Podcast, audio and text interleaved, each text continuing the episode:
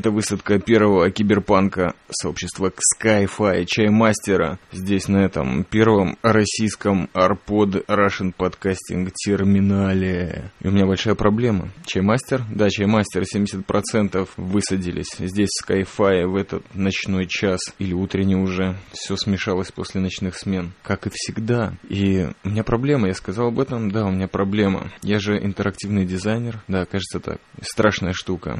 Все никак не могу разобраться между вот этой вот окружающей меня предметной реальностью и реальностью киберпанка, интерактивной действительностью. Я получил задание, супермиссию. Мне нужно было в очень сжатые сроки разработать супер-мега-концепцию космической электроподстанции, немного заброшенной, в которой проживает какой-то страшный вирус, который врывается в сознание, посещающее эту станцию людей и завоевывает их сознание сплошь и рядом полностью. Не могу никак как настроиться на эту миссию, какие-то постоянно шумы предметного мира, постоянно нужно кого-то охранять, бегать за овцами, кидаться в них камнями. И никаких картинок визуальных не рождается, поэтому здесь на каком-то пределе всех своих способностей у меня родилось сразу три концепции. Это заброшенная электростанция, что в ней может быть? Ведь все уже настолько придумано, белые стены, еще куча всяких проектов, которые уже давно загажены, загажены, и все равно почему-то тянет на белый цвет, на стерильность или наоборот на какие-то какие-то бомжарские трущобы, нычки, дупла. Вот что у меня родилось, я вынужден, я обязан просто выложить, потому что сроки уже настолько поджимают. Где-то эта миссия граничит с тем самым, когда вот первый раз ты начинаешь работать, что-то разрабатывать. Э, возможно, тебе капнут какие-то бабки, какие-то 15-минутные промо, связанные с славой. Нужно работать, нужно прорываться, нужно выходить на рынок дизайна интерактивного, и этим я занимаюсь. Так, мои три концепции вот этой странной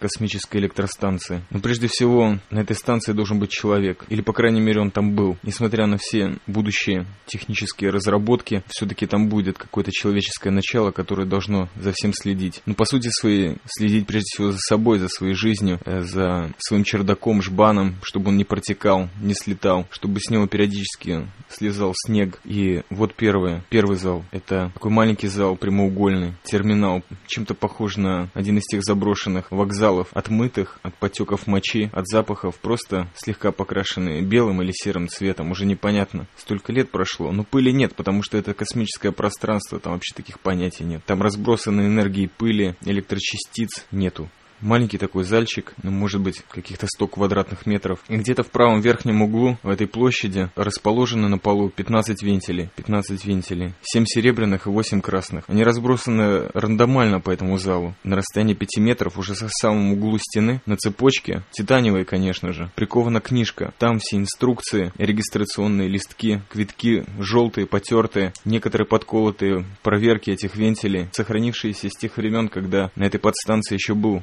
робот-техник, который автоматическим образом, by default, проверял техническое состояние этих вентилей. В углу маленький стул, который сделан из живой андроидной субстанции, он трансформируется в кровать, э, в крышку от кастрюли, в маленький радиоприемник, который принимает все космические радиостанции. И, возможно, где-то там когда-то ходил или сидел плохо оплачиваемый работник-палестинец. Он и следил за этими вентилями. Ничего не происходило. Вентили просто торчат из пола. А там, где стульчик, тот жидкий стул, который обозначен мною чуть выше, есть маленький серебряный кран. Когда работнику что-то хочется, он просто его прикручивает или влево, или вправо. Крантик, в общем-то, достаточно свободно двигается в обоих направлениях. Керамическая крышка уже почти развалилась, но подкрутив его вправо и влево и подумав о чем-то, этот работник получает это практически незамедлительно. Но иногда из-за различных электромагнитных полей или бурь доставка задерживается длится 5-7 минут максимум, но это тоже раздражает немерено, потому что когда чего-то хочется, хочется этого сразу. Ну, в общем-то, это первый зал. Э, вторая концепция — это просто громадная труба, которая пронизывает шахту, которая идет на много сот метров, сверху вниз или снизу вверх. Она серая, эта труба, заклепок не видно. Просто каждые 75 метров приклеена к этой трубе клетка, то справа, то слева, в зависимости от того, с какой мощностью и в какую сторону бросают эту волну электрочастиц, которая проходит по этой трубе. Вот вот в противоположной стороне установлена клетка. Обычно в ней стоит чайник, в котором волшебным образом, ну, конечно же, оформленным научно, трансформируется любая жидкость, которая, опять-таки, нужна дежурному. А дежурный просто переходит между этими клетками. Понятно, что никаких лифтов нет, это же аварийная система, там просто есть очень длинная лестница. Может быть, лестница якобы, а может быть, лестница не якобы. может быть, на всякого. Каждые три часа дежурный должен переходить эти 75 метров между клетками и просто там засыпать. Если что-то случилось, если электрочастицы конец обезумели или просто убежали в какую-то совершенно удаленную часть трубы и там бесятся или устраивают какую-то очередную рейв-пати, то циферблат, титаневый, конечно же, на запястье правом, как у нашего любимого президента, у дежурного срабатывает, и ему приходится иногда ползти 150 метров.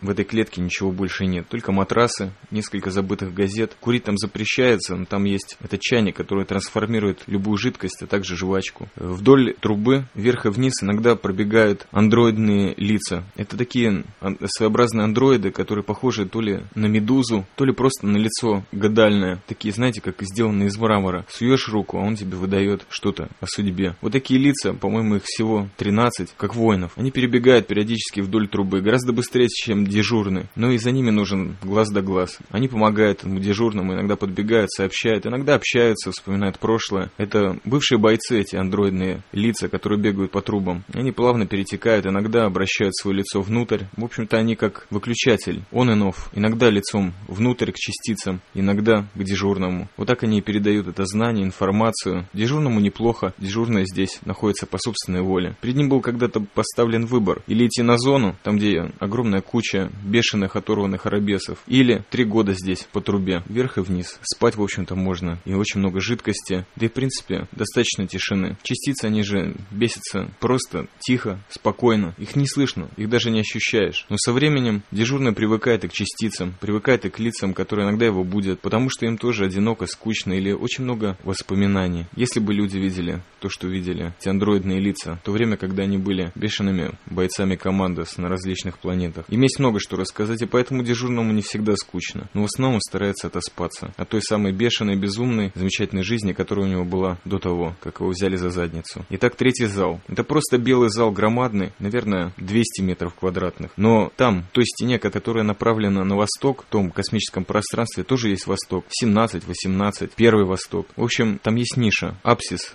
вот в этой нише торчат 8 трубок из пола и из стены. Они тоже белые или серые, но скорее всего белые, кремовые такие, знаете, как пески. Опять-таки, туда посылают только палестинцев на эти станции. И обычно это только один, который сидит в этой нише. Трубки выходят из стены, заходят в пол, из пола заходят в пол. Такие своеобразные мертвевшие слоники. И вот по ним тоже двигаются то ли частицы, то ли вообще непонятное что. Но существует излучение. И вот когда излучение нормальное, но чуть-чуть превышает норму, или какие-то погодные условия там за бортом корабля. Некоторые из труб такие наиболее старые. Трещин нет, конечно же, но они начинают светиться фиолетовым цветом. А когда излучение или радиация превышает уже все допустимые нормы, это зеленый цвет. Я сказал, легкая форма фиолетовый, а тяжелая зеленый? Да, почему же такие цвета? А цвета такие, потому что посылают туда арабесов-дальтоников, таких своеобразных космических, то у них редкая глазная болезнь, и она отражается у них прежде всего на мутации сфинктеров и трансформации печени. Печень вдруг совершенно необычно необыкновенным образом начинает взаимодействовать с желудком, срастаться в какой-то непонятный симбиоз. Ну, в общем, есть такие люди. Это какой-то старый вирус. И вот только таких посылают туда, потому что именно они с легкостью переживают радиацию, излучение, не превышающую, конечно, норму. Там Гринпис свои темы пробил и этим людям предоставил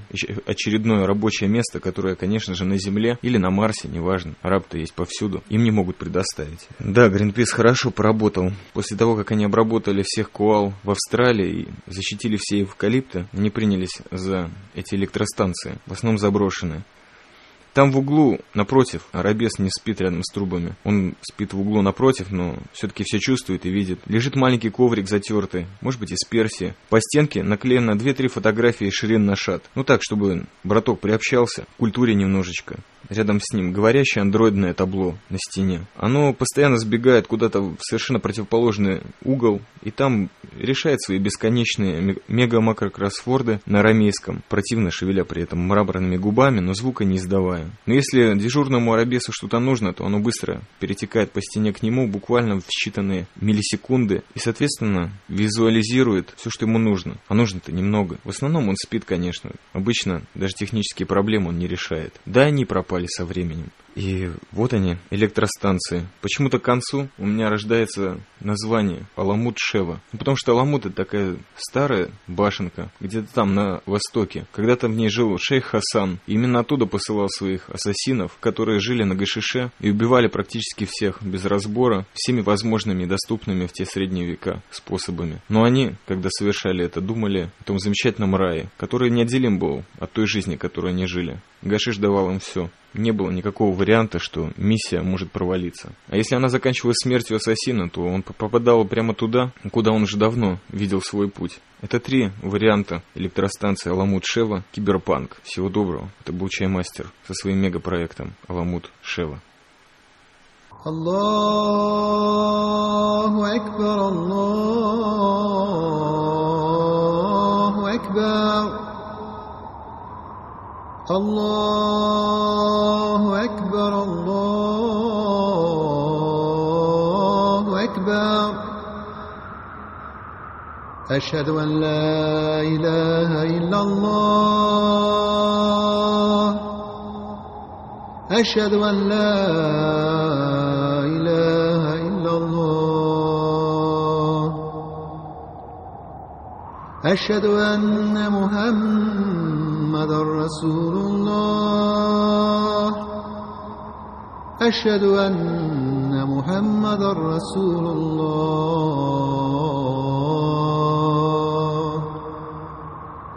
حي على الصلاة. حي على الصلاة.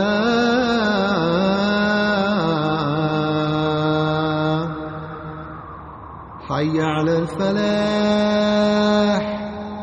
حي على الفلاح.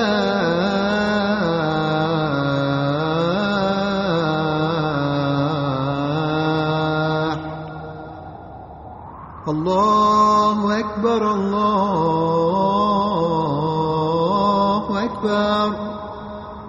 لا